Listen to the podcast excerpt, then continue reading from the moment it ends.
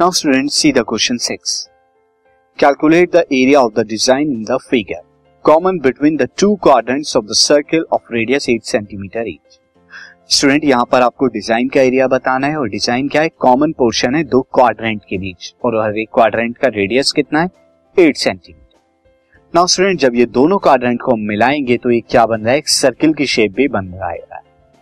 अब ये बीच में आपको एरिया निकालना है तो कैसे निकालेंगे? मैंने इसका एक रफली डायग्राम जो है यहाँ बनाया है।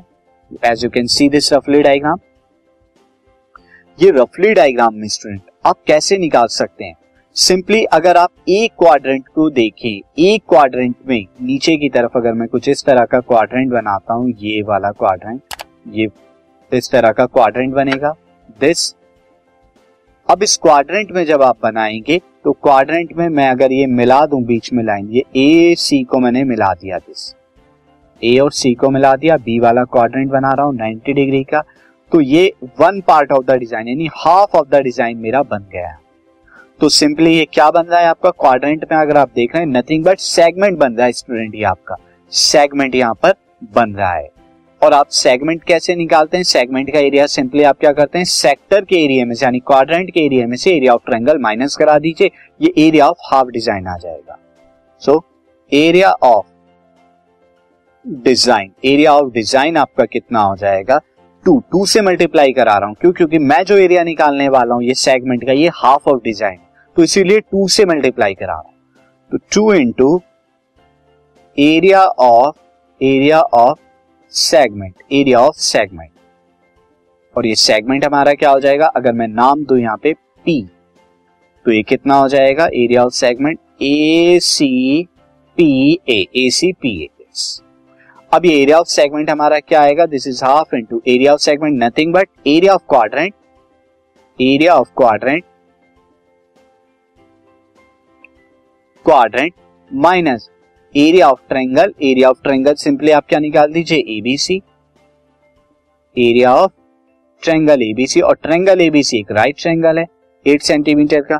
और ये हमारा कितना आ जाएगा? Two into area of quadrant this is quadrant quadrant तो एरिया ऑफ़ क्वाड्रेंट आपका यहाँ पे, अब क्या होता है? आप जानते हैं, ये नथिंग बट वन फोर्थ होता है या 90 बाई थ्री सिक्सटी करते हैं इंटू पाई आर स्क्वायर यानी 22 टू बाई सेवन इंटू यहाँ पे आर कितना हो जाएगा? एट एट इंटू एट हो जाएगा। Minus area of triangle ABC क्या हो जाएगा? हाफ़ बेस इंटू हाइट यानी एट इंटू एट हो जाएगा। अब यहाँ पे आप क्या कर दीजिए? एट इंटू एट कॉमन ले लीजिए। तो एट इंटू एट बाहर कॉमन चला गया।